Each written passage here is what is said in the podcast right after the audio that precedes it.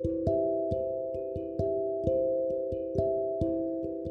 根裏部屋から送るアートセラピーこのラジオではアトリエスワローの美術教師スワローが生活の中で生きるアートの考え方についてお送りします。皆さんこんばんはいかがお過ごしでしょうか？今日はあのずっと欲しかったソファーが届いてすっごく嬉しいのでえポッドキャスト撮ろうと思いました。あの実はこのソファーなんですけどずっと欲しかったんですよ。心の奥底では。で、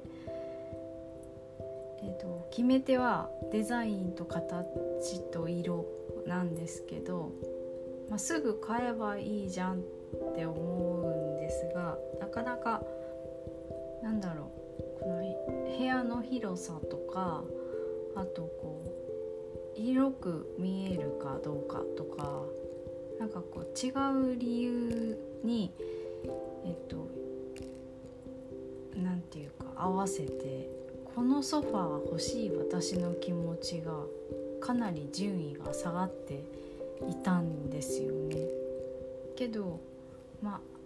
あある時えっとそう買おうって思う時があって注文して部屋に届いたらあーこれこれっていう しっくり感があってでなんとあのもっと他にも欲しいなって思ったんですよ。でそれはこう物質的な欲というよりは見ていたい形と色が分かったっていう気持ちが強くて、うん、特に私は視覚的な影響がすごく強い方なのでなんかこう妥当性のあるものを毎日見るよりはそろそろこう自分に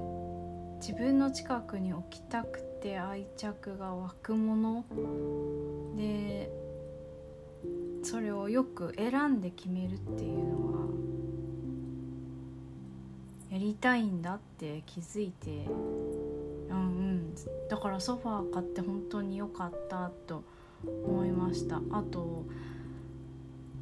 ソファーに座りたかったんだなって、改めて思ったんですよね。座るって行為ってどこでも座れるんですけどまどこに座りたいかとか座る時の感覚みたいなのも選んでいいってあの大きくなってからやっと分かりました。で私はこのソファーに無意識だけど